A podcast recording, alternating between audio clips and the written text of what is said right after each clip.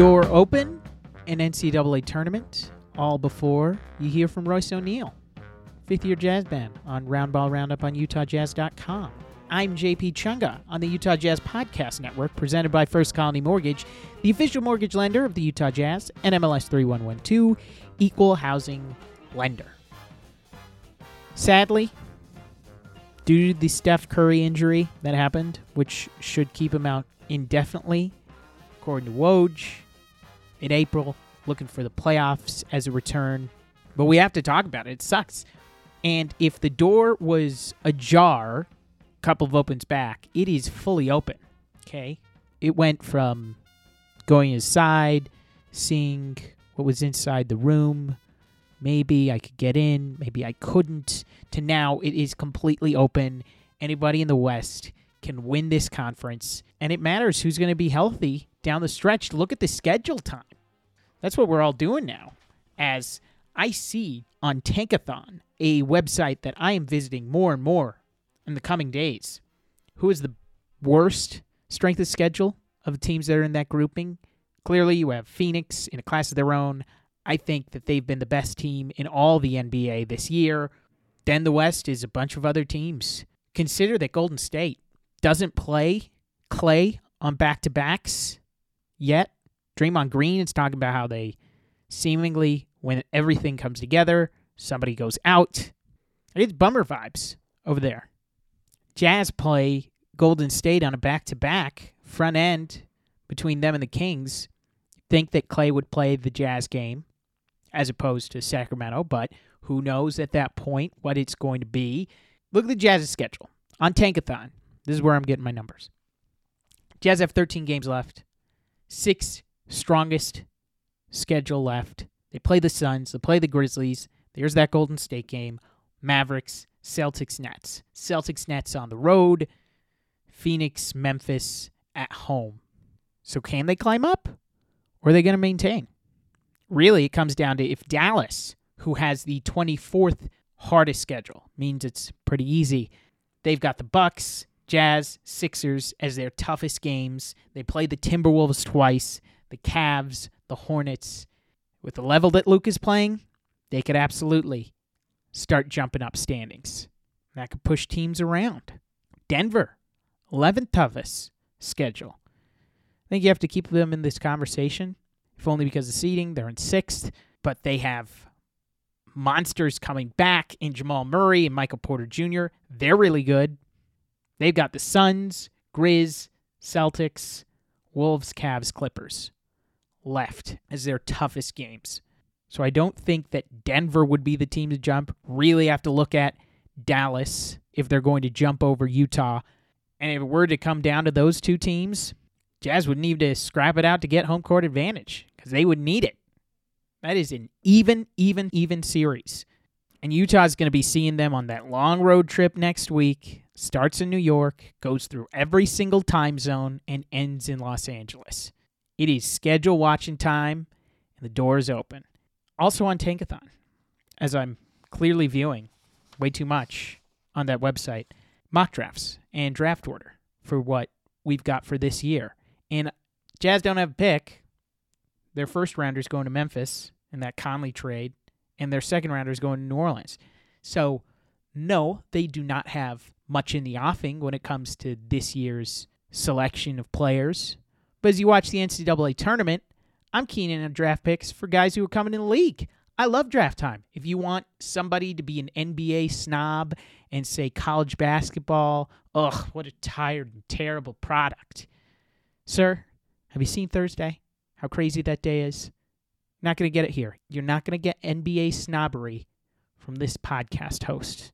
Love watching the NCAA tournament. I am comically bad at brackets to the point that I'm not somebody who shares what my bracket's all about, but I will share that I picked Kentucky to go all the way, win the championship, and I didn't know where St. Peter's was, who was their coach, but they won.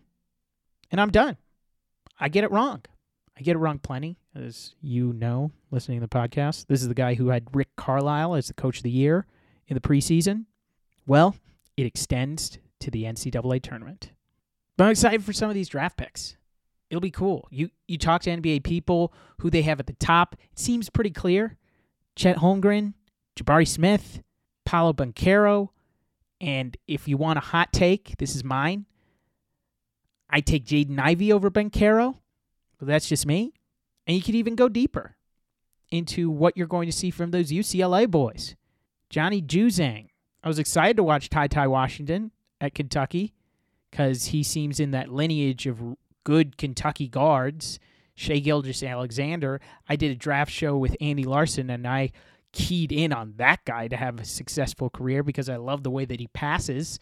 It carried over, sadly. He is stuck on a not so good team. And then I was texting with David Locke about Tyrese Maxey because that kid competes his ass off defensively for Calipari. I love Maxey coming out of the draft. And I figure Ty Ty Washington going to be in that same mold. Very good defensively. So go a little bit deeper, reach into the bag of the NCAA tournament, see who these good players are deeper on the rosters. But as far as the top, seems pretty simple. Chet Holmgren is seven feet, 195. He's going to go up against another pro prospect in Jalen Duren over in Memphis in their second round matchup. And you're going to see Chet go against somebody who's very athletic. Think of Chet as who everybody wants Poku to be. That's who Holmgren is. Very explosive offensively, has some guard skills. He can initiate offense. He's a really strong prospect. I remember standing next to him at Vegas Summer League, and he looked like a hooper, sizing him up. And everybody looks like a hooper compared to me, because I'm always looking up at the world. But he looked imposing, and that should help once he puts on more weight as a seven footer who weighs 195 pounds. Jabari Smith is picking up steam, and I could totally see him going number one. Seems like the conversation has drifted away from that for Banchero from Duke, but that guy's a bucket. He can score, and he's playing with a bunch of NBA prospects. That team might have four first round picks. Watch Duke. Even if you might be sick of the Coach K tour, doesn't matter. They got pro players on that squad. And then my favorite, Jaden Ivey. Guy attacks. Has some seasoning from playing college basketball the year before. He's 6'4, can slash, acrobatic in his finishes around the paint. I want to see Purdue make a deep run and see Jaden Ivey jump up draft boards because that's the other thing. That's the cruel secret about the NCAA tournament. A lot of talent evaluators they say they watch during the season, and then a GM pops in or some basketball decision maker pops in for the NCAA tournament, and recency bias gets guys up draft boards. It happens all the time. You see somebody who isn't necessarily in the top 30 when it comes to prospects at the beginning of the year all of a sudden jump up. Johnny Davis at Wisconsin, I didn't have him on my radar when I started the season. Now, this is a perfect bookend because I started my draft prep in November ahead of the college basketball season where I'm arranging that top 30 from ESPN and then I compare it to where that top 30 is now on Draft Express. Johnny Davis rises out of nowhere. Wasn't even on my radar at that point, all the way back. I watched an absurd amount of college basketball. If you can't tell, I appreciate the sport. And even if the Jazz don't have a pick, it's fun. It's one of the best tournaments in all of sports, the NCAA's. Okay? And it's funny to see those brackets because some geniuses have Kentucky winning it all or Iowa because they believe in Keegan Murray going to the Elite Eight. Yeah, guilty on both. For authentic Utah Jazz player gear, including jerseys, shorts, warm-ups, and more, visit fanatics.com slash jazzgameused. That's fanatics.com slash jazzgameused. Five stars, nice reviews, that's all I ask of you. Let others know that you're listening to the podcast. Royce O'Neal, big meal. He jumped on, gave me 15 minutes, and I'm glad I was able to catch up to him. He acknowledged some people want to see him shoot the ball more. But, like we have with our conversation with Joe Ingles, playing in the flow, tries to shoot as much as he can, but he gets real on that. I think that was a good segment of this interview. And then, of course, you'll enjoy him retelling that story of his legendary workout where he loses a tooth and continues. Yeah, true story. You want to hear that? and a little bit on NCAA tournament. Big thanks to him as he joined the podcast. Please enjoy. Royce, you know, we'll get to the NCAA tournament, we'll get to how you're playing right now, but first of all, what an honor to have your high school recognize you and retire your jersey. That must have been cool. Uh, yeah, definitely. I mean, uh, first one in school his school district history. Uh, I mean, never would I really imagine, you know, getting a jersey retirement, having my jersey, you know, in the rafters. But you know, every time I go back, you know, just to be able to see it, and then, uh, I mean, it's a huge honor, and then, you know, just I think after two years, finally came to happening. So. What was your game in high school? Because you talked to a bunch of NBA players, they got buckets when Right. it came to, to going to high school. Who were you uh, at Uh, that time? I mean, I, actually, I was I was a bucket. Uh, you know, I was a scorer, but uh, I kind of played the five, but I also played like point guard as well. So I did a little bit of everything. We had a couple guys who were like around the same height, like six two, six three. So we all like played different positions. So uh, I mean, rebound, still got the rebound record. Uh, what is it? It's I mean, I have like 20 double doubles or something like that in high school. Like set the school record for rebounds in a season. You were averaging basically a double double. Yeah, definitely, especially senior year. So, uh, and then you know, high scoring. You know, in high school is 40 points. So 40. yeah, All right. What was that game like? What do you remember of it?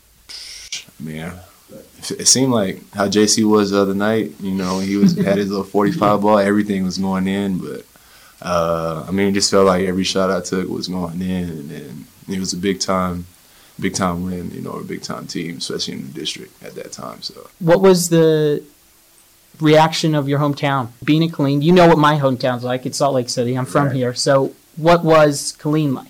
Uh, Killeen is a small town, you know. Uh, we got four high schools. Um, you know, I mean, it's, I got like one mall, but like everybody kind of knows everybody, um, especially in the sports world, like basketball and football. Um, but uh, you know, uh, being from Killeen, you know, not many people here or know where it's at. So to tell them Central Texas or about Austin, but uh, you know, it's, it's a cool little spot, Army base, Fort Hood. So. And you you're playing those teams from Austin, from Uh, yeah, Austin played tournaments in Dallas, uh, Houston, teams in Waco, Temple. So pretty much kind of like all Central Texas and all over. So how does it feel to put that place on the map, be able to represent that in the NBA? uh, it feels good. I mean, you know, being we had a couple guys that you know made to the league before me. Um, you know, luckily I've been able to stick. You know, the longest and I know for a while. Uh, and a couple guys still playing like overseas and stuff like that. But um, you know, just it just shows that you know you can make it from there. Um, you know, you stay dedicated, work hard, and then you know just the younger generation. You know, just keep looking up to me and then keeping their dreams alive, making it to the league. Were you able to talk to some of those high school players? Uh, yeah, for sure. I mean, uh, especially when I went back for my Yeah. jersey retirement, and then like each summer I have like a camp that I throw. So, and then it'll be this will be my third one this year, uh, this summer. So looking forward to it. You know, each year it gets bigger and bigger. So, What's that generation looking like? uh, I mean, we got we got some talent Got some coming good up. players. You know? Got some couple seventh graders that are good. Good. You know, high schoolers that are good. Um, I think if we all had like one high school, I think you know Killeen would be like on the map more because more exposure. But I think just you know the competitive and all the kids that you know grow up and play playing there is good. So you go from Harker Heights to University of Denver, then to Baylor. What was that journey like? Picking a school to go to first, and then following it up by transferring to another school. Uh, yeah, I mean, you know, high school I had broke my ankle my junior year, so I kind of missed like the second half of that, and then AAU, and then uh, you know, choosing Denver. I mean, I had a couple, uh, a bunch of other schools like you know mid majors looking at me, and I felt like Denver was like you know best school at the time. Let me be myself, play how I wanted to at the time, and then you know grow as a player, and then like wanting to get out of Texas. I think you know feeling like an adult, you know, being on my own. Um, and then, you know, uh, being at my time at Denver was great and spent two years. Um, won the conference championship, uh, made NCAA, and then, you know, transferring to Baylor. Um, two years there, made you know, the tournament both years. Elite Eight was first we got. Um, and then I think just, you know, both schools like helped me, you know, become the player I am. Just the like talent that I had around me and then the skill I developed. What was playing in the NCAA tournament like? Only so many players can experience that, and it's a huge stage that you guys get to go on. Uh, it's big. Um, it's kind of like the playoffs. I mean, it's the season outside of another season. But um, I mean, especially going back to back is you know tough to do. Making it is tough. Um, but I think we had a great team, and you know we did good things. Um, and it's like I don't know, you feel like you're big time because like you got little police escorts everywhere, staying, um, you know, traveling everywhere, charter planes and stuff like that. So I think you know it was a great, great experience. It's like that first taste of what being a professional is like. Right, Almost. exactly. Yeah. Um, playing under Scott Drew, I got the chance to talk to him before the season because MaCio and, and Jared, high energy guy. Oh yeah, all the time. What kind of uh, coach is he like to play under? Uh, great coach. I mean, Coach Drew, like he lets you be yourself, um, feed into it, so you have the energy as well. And I think you know just the way he coaches, like help guys succeed, um, puts us in you know position to be great. And I think you know him taking the job from you know from where he was at till now. I mean, they won a national championship last year. Um, you know, Jared's on the team. You know, so you know we always get that Baylor resemblance, and uh, you know, Coach Drew is just a great coach. All that coaching staff, you know, they're great dudes. What's uh, your best Coach Drew story? I remember talking to Eric Paschall earlier this year, and he had a, a story about Jay Wright where he got so mad at him for taking him out of the game Yeah. that he showed him why he shouldn't be out of the game, scored like 30 in the second half. Right. What kind of story do you have about Coach Uh, Drew? It's a lot of Coach Drew stories. I think one, um, I kind of got elbowed like in my eye, and I had to get like stitches, and like it was like he didn't care about the rest of the game. He just like came to the back and was like, "Yo, but can he play? Can he play? Because if he can, we're gonna get him back." But uh, I think you know, I think he's just caring and you know, a genuine guy. So like, you know, ever since then, I was like, okay, like he really looks out for his Yeah. Guys. Well, and that uh, leads you to that legendary story of you in this workout where you play with a tooth knocked out. Oh yeah, my right? first yeah. Uh, it was a summer league. Well, yeah, summer league workout uh, here uh, at the U. Um, it was first drill. Uh, I was coming in, you know, for a camp, going to you know uh, summer league, and it was somebody drove and I got hit in the mouth. But like I'm thinking like it's just my lip, and then like so I'm like oh you know just a little blood like, and then uh, Alex, Coach AJ, he was like um, oh we got a tooth on the ground, and I was like oh snap. so then like I was like it was like they pulled me out and I was like well, can I play without it or like I wanted to like keep playing. I was Yeah. like I don't I don't care like I'm trying to make the team or whatever. And so I went to the dentist and then like we had another practice later on and I was like, so if I go to the dentist, can I come back for that next practice? Like later on. And he was like, I mean, yeah. So I did that, went to the dentist, got a replacement, came back. And then the first preseason game, um, I got it re knocked out. Wow. and it was crazy. And then so then like, you know, it took a little while and I finally got like a permanent one like Okay. put in. So and I think, you know, that's just the toughness I bring. And then, you know, ever since high school and in college, I think I had like a experience where like get an injury and just keep wanting to play no matter what. Well, that's a mentality. You Right. you have to have that mentality to keep going, even though you get hit or you get a tooth knocked out Right. or you have a scar on your head. It doesn't matter. You you have that mentality to keep playing. I know I, I, I didn't want to smile for like a whole like week. You know, I was like, every time I was like, nope, it's covering my mouth. So, but now we good now.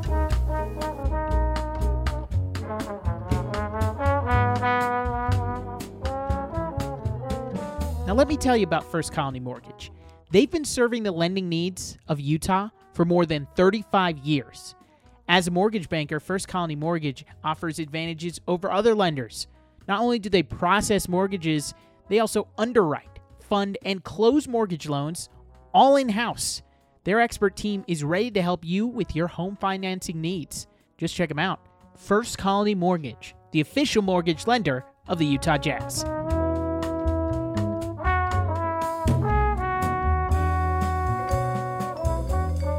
Let's talk about this season for you and the way that you're playing so far. Shooting about 40% from three. I know that's something that you've improved on each and every year is shooting from deep.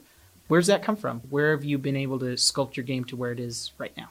I think, uh, I mean, my whole life I've kind of been a shooter, but I've always been like a team player.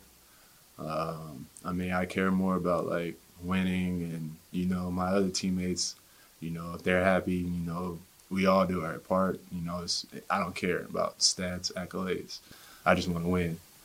And uh, I think, you know, just since I got into the league and especially here, like each year I try to improve on some besides every aspect of my game. And I think shooting was like one of the main ones.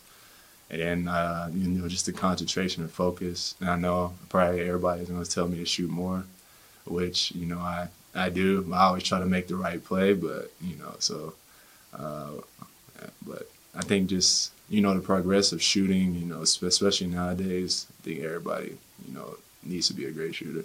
But it's like easy for people on the couch to say keep shooting, but you're also playing in, in flow. You're playing within a system. You're trying to get other people involved. Some maybe somebody else needs to get into rhythm as well. It's there are a lot of factors when it comes to hey, Roy should shoot the ball. Right. Yeah, exactly. Uh, so I mean, I don't like I really don't care. I mean, as long as we win, you know, uh, if my teammate get an extra three off my pass, or I can shot fake drive and hit somebody for a dunk, like I'm gonna celebrate because you know, because they did something or I helped them or I'm encouraging them.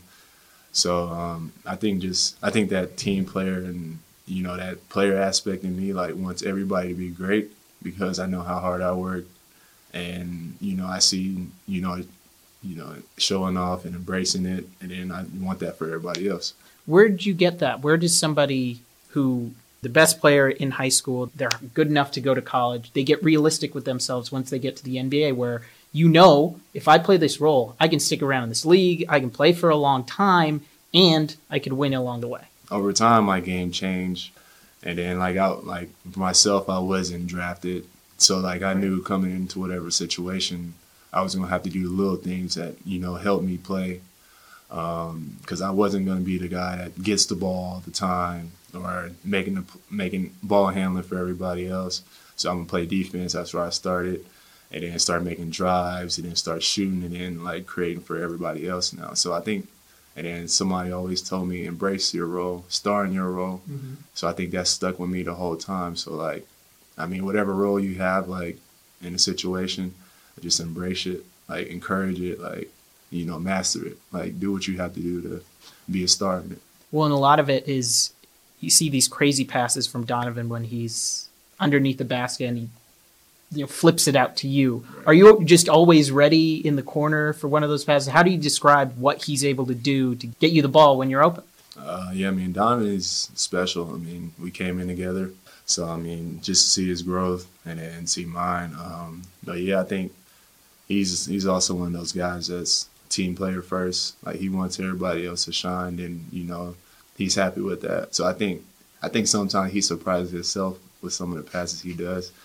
But I think just I think us just being comfortable and you know learning like the way he plays and you know him being in spots for him, you know to make the game easier for him. I mean we always have to be ready no matter what. So I mean he does a great job being one of the leaders on our team. I mean along with Mike as a point guard. And so.